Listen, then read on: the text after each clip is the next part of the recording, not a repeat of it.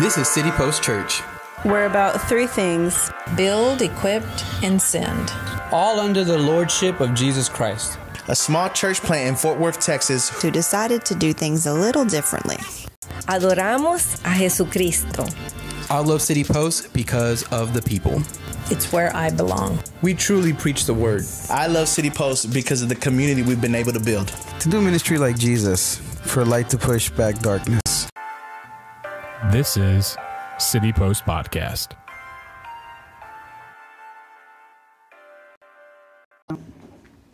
Okay, I can. All right. Hey, what's up, City Post Church? How we doing this morning? All right, two people are doing all right. Uh, some of you are like, who is this Mexican that we don't know? That's not. Ricky's not Mexican, but we've adopted him, so uh, I, I, I, claim him as one of us. No offense. Uh, hey, if we have not had the chance, hey, real quick, could you help me thank the worship team?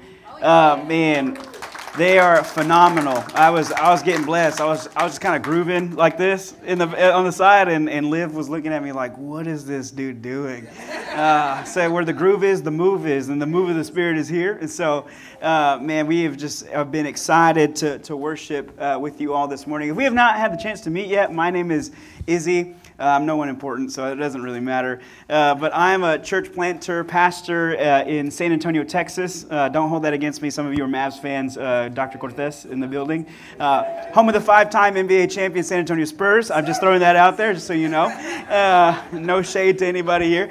but man, we are so excited. I am so excited. My wife and I are excited to be here with you, and you guys have shown incredible hospitality and kindness and, and, and graciousness toward me.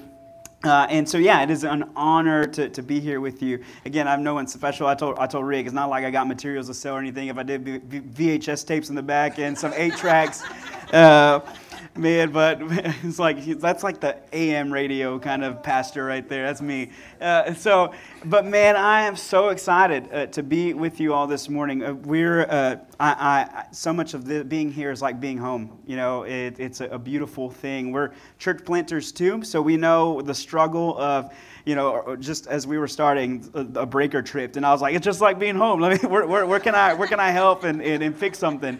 Uh, in fact, when I was in the parking lot uh, getting ready, and I start, my phone started blowing up, and it's my, our church back home saying, hey, what's the password to the computers? And I'm like, bro, I already gave that to y'all like a year ago. And I mean, God has just been uh, incredible to us. And so we started our church planting journey about a year ago in downtown San Antonio. Uh, and, you know, we're still, I know y'all started in a school and did the setup, tear down life, and that's kind of where we're at right now, uh, and probably will be for a very long time. Uh, and God has just been gracious. And this morning, I, am talking to you guys and, and, our, and just this family on evangelism and the gospel because we've seen a huge need for it in our community downtown. We planted, we had a team of about 23 people. Uh, we moved downtown and moved into the area, and God just started a work. And, and right now, we're about 200 people strong uh, in the heart of downtown San Antonio. We've seen people come to know Jesus. In fact, this, this year alone, there's already been about 15 people that, that have come to know Christ. Uh, and in, in this season where we're at as a church, we've committed to praying and fasting for the month of February as, as we've uh, asked, we're asking God to have people come to know Jesus and, and folks in our church to share the gospel and what that means for our communities and our neighborhoods. And so, this is a passion of mine. Uh, I, I, will be honest, I'm not the best preacher in the world, and I'm not even the greatest evangelist at all. I feel like that, those are some of my least amount of gifting. I feel like where God has, is, is gifted me is in the area of care and uh, teaching in some degree, but, but I come to you this morning just as a practitioner of somebody that's like, hey, this is what is working for us. You know, we planted our church downtown, I asked uh, uh my the we planted together. There's a myself and another pastor named Ryan, and a team of folks that kind of split the teaching and are part of our core team. And I said, hey, what, what is the DNA of our, of our church? What is, what is it that, that we do well? And a guy, a guy says, uh, we're decent at making disciples and we throw really good parties. and that has kind of been our strategy to reach downtown San Antonio. And, and what we had was, was people who came to know Jesus who lived a life of sin but were like the party people And then they just came to know Jesus, and then they throw parties and invite everybody. And then the next thing you know, people are coming to know Jesus. And, and it's a beautiful thing where we have to understand that evangelism doesn't have to be a difficult thing. It could be just witnessing with your life and inviting people in. We, uh, we say this all the time, but it's about inviting people into life before you invite them into church. But inviting people into our lives. And so I want to just get started quickly in 1 Corinthians chapter 15, verses 1 through 8. And this is going to kind of be a launching pad. This is one of the greatest treaties of the Gospels uh, in all of the New Testament. And so I'll read along with the screen. It says, Now, brothers and sisters, I want to remind you of the gospel I preached to you, which you received and on which you have taken your stand. Verse 2 By this gospel you are saved if you hold firmly to the word I preached to you. Otherwise, you have believed in vain. For what I received, I pass on to you as of first importance that Christ died for our sins according to the Scriptures that he was buried, that he was raised on the third day according to the scriptures, and that he appeared to Cephas and then, then to the twelve. After that, he appeared to more than 500 of the brothers and sisters at the same time, most of whom are still living, though some have fallen asleep. There we go. Then he appeared to James and then to all the apostles. And last of all, he appeared to me as to one abnormally born. A few months ago, I was in my discipleship group, and it's one of my favorite parts of the week. I meet with two other guys where we're uh, keeping each other accountable, we're walking through sin, we're confessing to one another, we're encouraging each other, we're asking each other, what are we doing to live out this mandate of the gospel? What does this look like for our lives? It's one of my favorite things I do. I get to do every week. We meet at a coffee shop. Sometimes we meet at a restaurant. We met at IHOP the other day, just because I don't know. I feel like I'm 60 at this point, and that's the place to meet. Uh, it's terrible. Everything there is terrible. The service is terrible. Uh, the, like they like there was one waiter there that was like for 56 people, and and then they're like, just so you know, it's going to be like a 45 minute wait. And we're like, well, we're just reading our Bible anyway, so let's let's wait. Uh, but we were doing this. One of my favorite parts of the week, and as we were walking through these things, we were reading Acts together. And it, one of the questions about sharing the gospel came up. And then all of a sudden, people got nervous. Like the guys in my discipleship group were like, oh, it's, it's, and, and, and it was like almost an immediate reaction when I asked, hey, what, what does it look like for you to share the gospel? What, is that, what does the gospel look like in your life? What does it mean to share that with people? And, and, and the questions kind of arose in, in that group like, do you feel weird when you share it? Like, is that like a, a strange thing? Or uh, statements like, I think I have an idea of what that looks like, I just don't know what to say. And the reality is that if I were to ask any of you, uh, just kind of blanket statement like, hey, uh, could you share the gospel? I mean, some of you would just probably like start shaking in your boots, like, no, please don't call me. Please don't call me. Like, like I think I have an idea, but man, I, I, when you ask me, I'm, I'm going to screw it up. I, I, don't know the words to say. And I totally understand that, man. I, I grew up in a crazy Pentecostal church when I was in my younger days. And like, I, like, if you were to ask me that, I'm just like, I have no idea, but I am about to start speaking in tongues or something. I don't even know how to do that. I'm just like, I could, I could do that before I could share the gospel. Like, I, I, I just don't know the words to say. Like it, it, it, can be kind of odd and strange. And like, please don't ask me. You're going to start praying, praying in the spirit, like, Lord, don't let him call me. Don't worry, I'm not going to do that. I'm not going to call on anybody this morning. But here's the reality of if the gospel is how people will know and experience love and freedom and this redemption and forgiveness of sin that Christ offers, surely our response to sharing the gospel should be better than what it is right? Like our, our, our response should be one of joy if we believe that, that this message has life and freedom and offers people hope. Then surely we should be better about desiring even to share it. Surely we should be eager, as 1 Peter would say, to be ready to give a defense, or a better way, as the NLT puts it. And if someone asks you about your hope as a believer, always be ready to explain it. We should always be ready. If you consider yourself a follower of Jesus in this room this morning, we should be ready and we should be willing. Now, if you're feeling shame, that's, that's, not, that's not the goal. That's, that's not what we're here to do. But sadly, I think we have this knee jerk reaction to giving the message of life. The unfortunate reality we face is, is that it's not limited to you or just me, but a majority of those who would consider themselves evangelical Christians. And I hate how that term has been used and, and whatnot. But, but those of us that would consider us followers of Christ, like we, we have this reaction to the Great Commission. In fact, some of us would, wouldn't even know that language or how to even share it. According to Barna Research Group, about only 17% of Christians surveyed could tell you what the Great Commission is and how to explain it. 17% of Christians as a whole could couldn't, or the only ones that could actually tell you what the gospel is and how to share it. Even among people who would claim to be followers of Jesus, have no idea how to share the gospel or no real grasp of what the gospel is. And maybe we have a actual narrow view of what the gospel is, and perhaps we might not know what it is to begin with. So this begs the question well, then, what is the gospel? And to that, I would respond, I'm glad you hypothetically asked because no one actually asked it. uh, but what is the gospel? Well, 1 Corinthians 15, and I, and I, would love for you to, to, when you get home, read this on your own, highlight it, circle it, do some podcast research on it. It's a beautiful example of, of the gospel. And while this is one of the greatest pieces on, on the gospel in the New Testament, it is essential that we define our terms right? The gospel, we, we know this, and, and if I were to ask, like, you're like, I, if you were to ask me, like, 15 years ago, what is gospel? I'm like, music. Like, it's a gospel music. It's the one that has the beat. It's not the Hillsong stuff that I'm just like, I don't know, that's kind of whack. They only got four chords and the beat's the same. There's no groove to it. There's no sauce on that. Like, I, I can't get into that.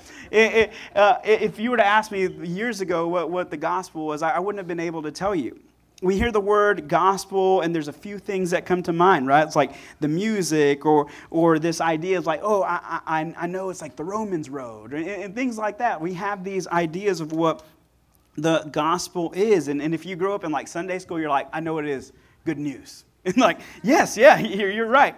You're right. That is good news. Uh, and then you're like okay but can you share that? Nah man i don't know bro. I, god didn't call me to that right now. I just I, I ain't prayed about it enough Some of y'all are super Christians. You're like, I got it down. What, do, what you want? You want it in tongues? You want it in Spanish? What English? Like you are ready. But but but if you, if your immediate response is good news, I would say you're on the right track. That we must understand though that the gospel, the word gospel, is not traditionally just a Christian term. It was a term used in kingdom language. The gospel, in fact, is a kingdom announcement. It's not just this thing that we throw around loosely. It is a announcement from a king or kingdom, something that a king decrees for people to know. It's precisely why when we see the word gospel in the New Testament it is used to summarize all of Jesus' teaching and his new rule and reign as king the gospel writer says that, that he, meaning Jesus, went proclaiming good news of God's kingdom. But in the gospels, Jesus proclaims that he is not only the messenger delivering the good news, but he was indeed the king. And this is good news for all of us this morning. This good news of this king is to be declared. It's not something that we just sit on this information and keep it to ourselves. The announcement of a kingdom is meant to be declared to people. It's why in the Gospels we have the heading, the Gospel according to Matthew, Mark, Luke, or John. It's an announcement of King Jesus according to the messenger delivering the news. Paul does this in the passage we just read in 1 Corinthians 15, where he, he begins by saying, I want to remind you of the good news that I received, and it is of first importance. It's, it's crucial that you know this. Every time Paul or the gospel writers mentions the phrase according to the scriptures, it means that Jesus, whom they declare is the promise and prophecy fulfilled in the flesh. The king has come, or as the theologian John Ortberg would say, the kingdom of God has now, through Jesus, become available to ordinary humans. That he has invited us into this relationship. The kingdom of God is available through Jesus, and it has significant ramifications for when it comes to our identity of who we are in Christ. Here's what I mean that the gospel is the announcement of a king and his kingdom, then the gospel is a pronouncement of new identity for those who would call themselves believers. It's now this identity that we have as sons and daughters of said kings, that, that scripture would say that we are co heirs with Christ who have been adopted into this king's family. This king has welcomed us in as his children. And with the adoption comes a new way to live according to Christ's new rule, which has tangible expressions for you and for me. That as sons of said king of the kingdom, that we cannot live just as ordinary people. Because of Jesus, Scripture says again that we are co heirs with Christ, that we have been adopted into this family as sons and daughters of God, joining God in his rule and his reign. But there's a problem with modern kind of ideas of what the gospel is in our response. See, for, for much of evangelicalism throughout the years, what we have heard over and over is that, that your relationship with God, like the, this idea of the gospel, we've used language probably to our detriment of personal relationship with Jesus when it comes to accepting the gospel. Have you heard that? Like, oh, it's just a personal relationship. It's a, it's a personal. And so, so what we've done is we've mistaken personal relationship with private relationship. And so what we've done in that regard, to the furthest degree, is created Christ on our terms. Oh, my relationship with God, it's good. Like, and you have no fruit to show of your life. Oh, my, my relationship with God, it's private. And so there's no discipleship or formation actually happening. We've confused personal with private, and some of this is not actually biblical at all. Some of this has actually proven to produce terrible theology, and it is completely inaccurate. While, yes, we have a personal relationship with God, meaning that we have direct access to Him, what modern evangelicalism has taught us by saying this is that we have proven to be true in some spheres of progressive Christianity is that we get Jesus on our terms, and that is entirely false. I would say it's probably nothing more than a, a, Christianized version of Buddhism or something along those lines where, where this is what following Jesus is, and it's nothing like what Scripture actually calls believers to. And the issue isn't just with what some would define, define as progressive Christianity. This is true of, of a lot of us, that we have created this idea of Jesus on our own terms. So we, we take a little bit about what we like in the gospel and Jesus kind of doing these things. he helped the poor. He, he, he did all these good things. And I'm not saying that's bad. I, I, that is part of the gospel. It's part of how it changes our, our lives and how we ought to live. But it's more than just a set of do's and don'ts and beliefs. It is an invitation to a new way to live. But it's on Jesus' terms, not ours. Again, this is sometimes at, at odds with, with Christ's rule or reign, and, and we have ignored this idea of what it means to fall under the lordship of Jesus. We kind of just want to do our own thing. We like to throw Jesus' name on it. We sing some songs. We're, we're good. I'm good. This doesn't really affect me at all. But here's the, the resolution that I suggest that the good news of Christ's kingdom is that it shatters the divide between the left and right, progressive, conservative, rich or poor, and unites the body of believers under the banner of Jesus, where we proclaim together from every nation, tribe, and tongue, saying, Salvation belongs to our God who sits on the throne, and to the Lamb, blessing and glory and wisdom and thanksgiving and honor and power might be to our God forever and ever. Amen. As Revelation 7 says, this is an identity as a king and under the ruling and reign of Jesus. See, what we have done is that we've made the gospel pretty much just about us. It just kind of wipes away my sin. I don't feel guilty anymore. I can kind of do what I want. I can kind of live however I want, but hey, I'm good. I raised my hand at a VBS when I was seven years old. Like, I said it. I said the prayer, I repeated the pastor. But here's what I want us to really take away it's not fire insurance. Here's the, the reality that the gospel is less about what happens when you die and more what happens if you live. If you're following Jesus, it's less about what happens when I die, but more what happens if I continue to live. Or as one of my heroes in the faith, John Mark Comer, would say, it's less about getting into heaven and more about getting heaven into you. Right? It's more about getting the presence and the kingdom of God into our lives. And here's the, the beauty of joining Jesus in this gospel rule and reign is that the Spirit, the Holy Spirit, has empowered every believer to be witnesses. witnesses to the kingdom of Jesus that promises forgiveness of sin and the redemption of all things. The beauty of the gospel is that Jesus extends an invitation to follow him and receive salvation, forgiveness, and again, a new way to live. I say the word invitation is because that's exactly what it is. Jesus invites us into new life. And as witnesses, we bear witness to this new life and call other people to join us in following after him.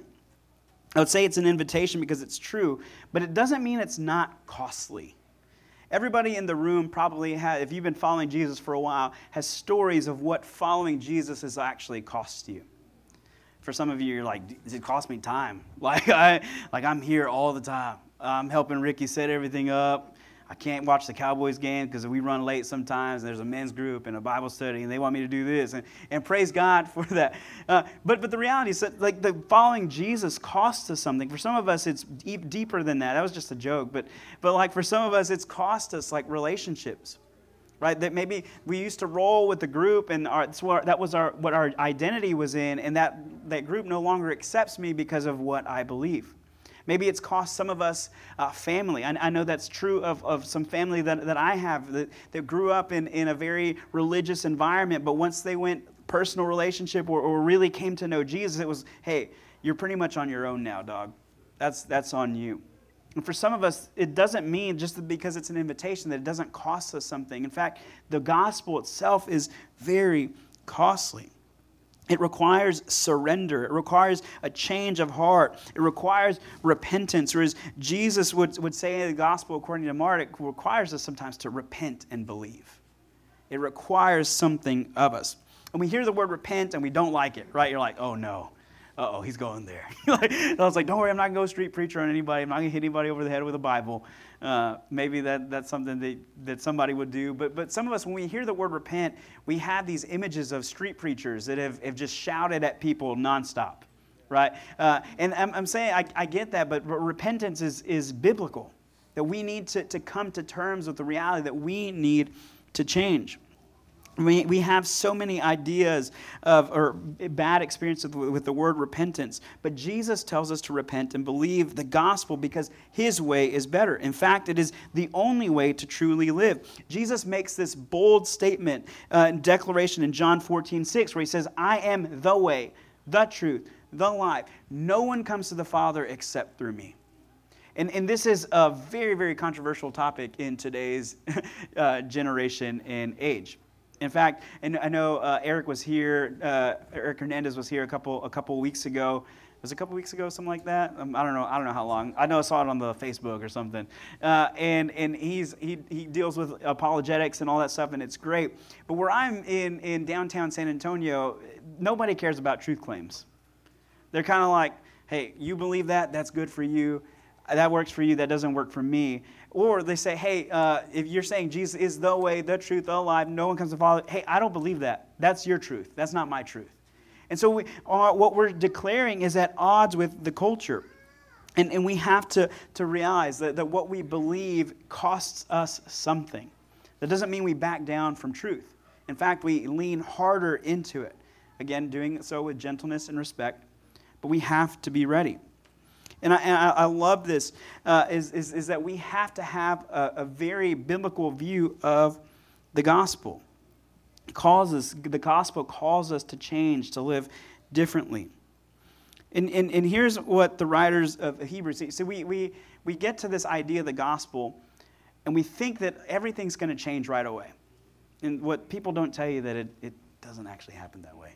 There's this thing called sanctification uh, that takes some time. Sometimes it's the old Izzy wants to come out. You know what I'm saying? Sometimes just like, uh, I remember reading on sometimes, something on, on Facebook the other day. It's just like, hey, didn't you give your, your life to Christ? Yeah, but I'm from the south side of the kingdom. sometimes, sometimes that side wants to come out. It, it, uh, that, that thing's ready to throw down sometimes. But, but, but we think that, that, that the gospel is, is this immediate change. And, and, and here's what, what's true is that sometimes it transformation takes time. What people don't often tell you is that, that it's a struggle. Following Jesus can be difficult. And here's why. Here's, here's what the writers of Hebrews will tell you that probably secularism, Satan in society uh, will tell you, and the church doesn't, is that sometimes for a little bit, sin is pleasurable for a season. Right? You, you, have been, been told so much, it's just like, hey, it's, it's bad. And, and it is. It is. But, but what people don't tell you is that for a little bit, you're like, oh, this makes sense. It's why it's enticing. It's why I want to stay with this, right? It's just like me. Like, I've been trying to get healthy, and I appreciate who the people that bring, like, all the fruit? Y'all bring fruit? Somebody, somebody, yes. Yeah, I love all the fruit. Here's, I'm trying to get healthy. Me and my wife trying to get, she's healthy. I'm not. Uh, but I'm trying to get there. Here's the thing if, if, if you put a, a stack of Whataburger right next to that fruit, I'm like, oh, oh man, that Whataburger looks good. But I know that, that I need to choose the, the healthier option. Here's the reality sometimes sin is, is, is that way. It looks really enticing and it's pleasurable for a moment, is, is what Scripture says. But the season will run its course, it will catch up with you in the end and you'll find yourself going further than you ever thought you'd go, and you'd end up in situations you never thought you'd end up in. And all of a sudden, you, you start to think about where you're at, and you're less satisfied than when you begin. This is the reality of when sin runs its course on our life. I worked in college ministry for over a decade, and I saw this play out all the time. Kids would come on the campus and be like, I'm to do me. I'm to do what I want. I'm gonna do yeah. And, and, uh, look, hey, I was there. Look, I'll, I'll be honest. I, I got to the college campus. I'm like, I am free to do whatever I want and live however I want. And just a little bit of that will leave you wanting. And I found myself in a place where I didn't thought didn't think I'd end up being. And all of a sudden, we found no life in the things that we live for. The same was true of the prodigal son, the same was true of Adam and Eve, and the same is true of me. It is through Jesus, though, and his rule and reign in the gospel where we really find life. John 10:10 10, 10 says that, the enemy comes to steal and to kill and destroy, but I come so that you might have life in abundance. It is in this posture that we respond to the gospel and find forgiveness. We find life, we find redemption and the promise of eternal life. The beauty of the gospel is that for the believer, eternal life doesn't start the moment you die, it begins the moment that you receive the gospel. Right? That eternal life is something given to me now, where I extend God's message and his rule and his reign. Paul Romans Paul in Romans says with great urgency that if you confess with your mouth and believe that Jesus is Lord and believe with your heart that God raised him from the dead, you will be saved. Like he, he communicates this message to share with people with urgency. And church, I am sorry, but we have lost the urgency of sharing the gospel with people. We're fine coming to our little service on Sunday mornings, maybe a little community group on, on, Wednesday nights or something. And then the message never leaves the four walls, and our life is not reflective of a kingdom that we're actually living in. We're comfortable. We've turned the church into a country club, and we're, we're cool with doing community service events every now and then, but, but there's no real fruit in our lives. We're sharing Jesus, and there's no urgency for people to come to know him. So when we talk about evangelism, we're like, hey man, uh, I'm just going to invite them to church. Ricky could share the gospel with them.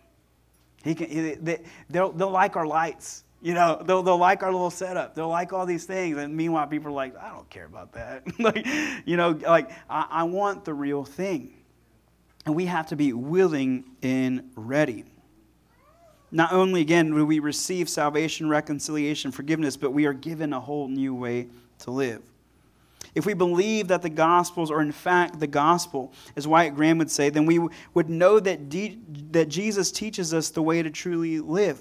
A way, a way where we find freedom, true joy, and love that can only be found in Christ. And the gospel has a direct impact on what that looks like outside these four walls. That if the gospel has captivated your heart, it needs to change something in our life. In fact, I remember uh, when I came to really know Jesus. My parents are incredible. They have, uh, I, I, talked about them a few weeks ago in church. They're members at our church uh, downtown, which, if you're pastoring your parents, it's always a weird thing. You're like, I'm like, they've known me. and they were praying for me when I was in college. Uh, they know all the mess and love us anyway. And, uh, and I, I remember talking about my parents, and my parents did their best, absolute best, to raise me in the ways of the Lord. And, and for some of you in this room, you're praying for your children, and I would say, keep praying. you're praying for them to know Jesus or, or to come back to Christ, keep praying. I was, I was one of those kids that when I got to college, I was like, I'm going to do me. And I had a praying mother and a praying father that, that prayed my way back into the kingdom. This is kind of how I would, I would say it. Uh, but I remember when I really came to know Jesus in college for myself. I'd lived a life and I was kind of like, I want to do my own thing. And finally, I was kind of like, okay, this, I'm not happy. Like, there's no joy in my life. And I had surrounded myself with some friends uh, after some, some dumb decisions that I was just like, I need something different. And I found a BSM actually. And uh, I was walking, I, will never forget this. I was like walking on, on to psychology class in Manning Hall and forgive my language, Rick, I'm, I'm about to say. Uh, but a, a, guy asked me, he's like, hey, man, I want you to come to our, our, BSM. And I go, hell no, I'm not going to your ministry. I was like, I was like, hell no, I'm not doing that, man. I was, I was very honest about, and I'm still, I still am, sometimes too much. Uh, and I remember thinking, like, I'm not doing that. Like I, I know what this is. It's a ministry. They're gonna they're gonna try rope me in, and my mom probably called them. like, uh, if you know Melva, she might have. That woman's feisty. Uh, that's where I get it from. And and and I remember saying like, hey, I, am not doing that. But then your boy got hungry. not not spiritually. I was like physically hungry. They, I heard they had food there that they were doing free lunch, and I was like, all right, well maybe I'll check that out. uh, but I'm, I'm not I'm not doing this Jesus thing though. And, and so I walk into the building, and the director at the time, Mike Cervantes, was just like, I thought you weren't showing up. And I was like, I like this guy. He just roasted me. and I told him, I, you know, I got hungry. And, and, and all this time, I keep going back. There's people that I see, I'm invited to a Bible study of, of a men's group. And I, day two of being a part, like going to this ministry, I get invited to, to this men's group. I show up. I have no idea what to expect. Next thing I know, they're like, all right, let's do confession. I was like, oh no. I was like, what did I just walk into? This guy's like, hey, I got to be honest. I just got high like two minutes ago. And I was like, I love his honesty. and I was like, I can be here. like, this is a place for me to fit in. And then all of a sudden, I saw guys that saying, hey, man, we're here to walk with you. Like, I know this has been a struggle in your life, and, and we, we, Jesus has better for you. And I just started to, to be grasped by these people who were living a different way. I saw the joy that they had. And, and I wasn't ready yet to follow Jesus, but I was like, man, they have something that I want. And I remember getting to a point where uh, I was really struggling, and I posted something super emo on Facebook. Uh, this is back then when people like could just, you know, people still do it now, I guess, but it, Facebook really wasn't the thing. It was, oh, it was MySpace. It was MySpace. I posted something. Some of y'all are like, man, I didn't know you were that old. Um, I posted something super emo on MySpace and and uh, the director saw it. It was 11:30 at night, and he's like, "Hey man, I saw what you posted." And this is after me coming to this thing for about a few months and just kind of refusing what God was trying to do in my life. And I posted something super emo like 11:30 on a Thursday night, and he's like, "Hey, I saw what you posted. Is everything okay?" And finally, after a few months of, of just being there, I said, "No, man, it's not." And he said, "Hey, would you meet me at the Whataburger on 77?" I said, "Absolutely." It's Whataburger. Uh, and we sit down, and Mike starts to lay out the gospel for me. He said, he's like, man, Jesus has better for you. Like he has life. He's offering you that. And I said, man, I see Ivan, I see Ace, I see these guys, and they they have the life that I want. They have joy. And he goes, you know what it is that they have? They have Jesus. And at that moment, I said, that's what I want. I gave my life to Jesus in the middle of this Whataburger uh, in Kingsville, Texas, off Highway 77. I still pass by it sometimes when I'm going to South Padre, and I'm like, praise God for that. Uh, but I remember it, it, immediately my life changed. Uh, and, and, and some things were still a struggle, but I, the internal side, the nature of me was just like, I want everybody to know about this Jesus. And so I remember uh, as a, a, brand new believer, like a week in, I, I, got somebody gifted me this little New Testament, and it was, it was like, share, it's in the front of it says, sharing the gospel without fear. I think I was given to it from the, somebody gave it to me from the BSM. I had no idea how to share the gospel. But I was like, I met with my director. I said, hey, what are the verses that you use to tell people about Jesus? And he was just like, oh, we do this thing called the Romans Road. You should, you, and, and, I was like, what are they? And I literally, I had no idea really what to do with it. Uh, I just started paper clipping those, those passages. And I was just like, I wrote them upside down so that I could just sh- do this to the Bible to some of my friends. And God used that. I had terrible gospel presentations. I was just like, hey, you need to believe in Jesus. like, uh, people were like, all right. like, uh, but, I, but I remember getting this hunger to share Jesus. And, and I was in the journalism department at the time, and nobody was Christians. They, called me, they ended up calling me the Tim Tebow of, of the journalism department. But it's because my life had changed so much. And all of a sudden, people were asking, hey, man, like, what is it that you found? Or, or they were like, hey, could you pray for me? And I remember getting this passion to share the gospel with people. And I got to see some of my closest friends come to know Jesus in that journalism department. Some of them are now in ministry and pastors, and it's kind of funny to see. But all that to say that, that we need to have this urgency to share the gospel. Uh, Charles Spurgeon once had the quote that says, Every Christian is either a missionary or an impostor. If we're not willing to share the gospel with people, then what are we actually inviting people into? If we're not willing to share the gospel with somebody, what we're inviting people into is just another gathering on a Sunday where we eat some good food, sing some, some good songs and some music, but our lives don't really look any different than the people outside of these four walls. And we need to have a hunger to share the gospel with people. And so, if you're a believer in the room, this looks like inviting people into your everyday life and showing them what the power of Jesus actually has accomplished. Remember, if you're a believer in this room, that you're empowered by the Spirit to be a witness and to make disciples. You don't need to be an expert. You don't even have a seminary degree. You don't have to have anything like that. In fact, in the book Evangelism in the Early Church, Michael Green talks about the early church's evangelism methods by stating this must often have been not formal preaching, but informal chattering to friends and chance acquaintances in homes, in wine shops, on walks, and around market stalls. They went everywhere gossiping about the gospel. They did it naturally, enthusiastically, and with the conviction of those who are not paid to say that sort of thing. Consequently, consequently, they were taken serious and the movement spread. They went about gossiping the gospel and inviting people into that life. And remember, again, remember to share your life, not just information. Rosaria Butterfield, in her book on hospitality, The Gospel Comes with a House Key, she says this that our post Christian neighbors need to hear and see and taste and feel authentic Christianity, hospitality spreading from every Christian home that includes neighbors in prayer, food, friendship, childcare. You might be uh, dog walking in the daily matters upon which friendships are built. You might be thinking, well, that's easy for you to say. You're the pastor. And, and again, the truth is that hasn't always been me. You know, it's, it's until the gospel really got a hold of my life that this changed. So if you're a believer in the room, what does it look like to engage with the people around you? Not just to, to spit out information and th- throw them a Romans road and be like, do you want to know Jesus? uh, but really invite them into your life and see and taste the goodness of God. What does it look like to be the most caring person in your, in your workspace? To be the hardest worker to, to demonstrate what God has done? To invite people into life and to be okay with questions. Faith can be a difficult thing, but God has equipped every single one of us who would claim to be followers of Jesus to step into those spaces and share the love of God.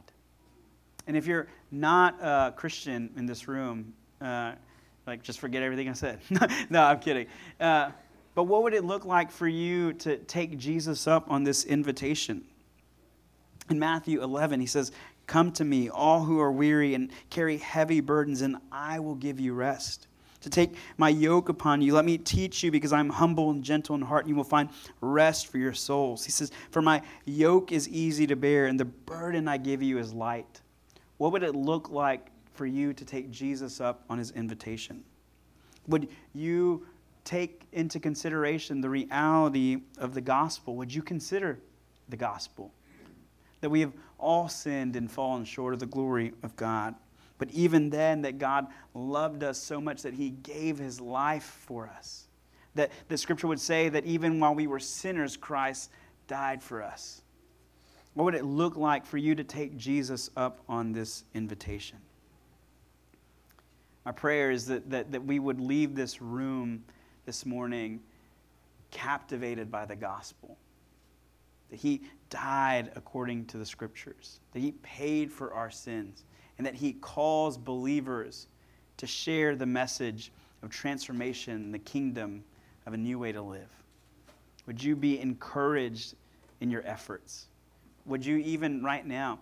Uh, some of you have a, a notepad, some of you have phones. What would it look like for you right now to ask God to reveal to you maybe two names of people that you're going to commit to pray for this week? That you're going to say, hey, I, I know this person doesn't know Jesus. What would it look like for me to en- engage and, and to pray for them? And pray that God would give me an opportunity to share the gospel with them. Would you do that? Just, just, just write down two names, people that come to mind. Maybe they're friends, family, coworkers. I'm going to devote the next week to pray for them. I'm not, and I'm going to ask God for opportunities to share the gospel. Not just invite them to church, invite them to church. Yes, we would love that. I would love that. There's no better place, I think, in Fort Worth than for somebody get connected here at City Post. It's family. It's like Chili's or whatever. It's like when you hear your family. Uh, but what would it look like for you to share the gospel with them? What would it look like for you to commit to prayer? As a church, we've been doing a, a, a month of, of prayer and fasting every day, just begging God to save our friends and save family, our family, save our loved ones. And just a quick testimony we had a, a, a, a couple in our church that have been praying for friends they wrote eight names down. We have like this wheel and we write eight names down. We're like, okay, God, give us insight, give us wisdom, discernment on how to share, how to pray for. Uh, maybe there's things that we can do to serve them. You know, if it's a neighbor, okay, hey, we're going to invite them. We're going to ask if, if uh, we can do childcare for them so they can go on a date night. We're going to pay for a date night. I mean, we're, we're trying to get creative with how we, how we do this. And there's a family in our church, a couple, a young couple in their 30s that have been praying for their family. Uh, and Nikki and Renee are, their names. And so pray for them. Uh, they, they came up to me on, on Sunday and said, Hey, Izzy. I'm like, What? They're like, Five of the people that we've been praying for are here this morning. And I was like, What? What? Like they, it's just like they've never, they haven't been to church in years, all this kind of stuff. Like they come, our, our whole family comes from a Catholic background and, and they've not wanted anything to do with this and they're all here today. And by the end of that service, I, I, I was talking to our other pastor, Ryan, and he goes, Hey, one of those people just gave their life to Jesus. And it was through faithful prayer and opportunity, God, them begging God, hey, would you save their soul? Give us insight, give us an ability, give us the words to say.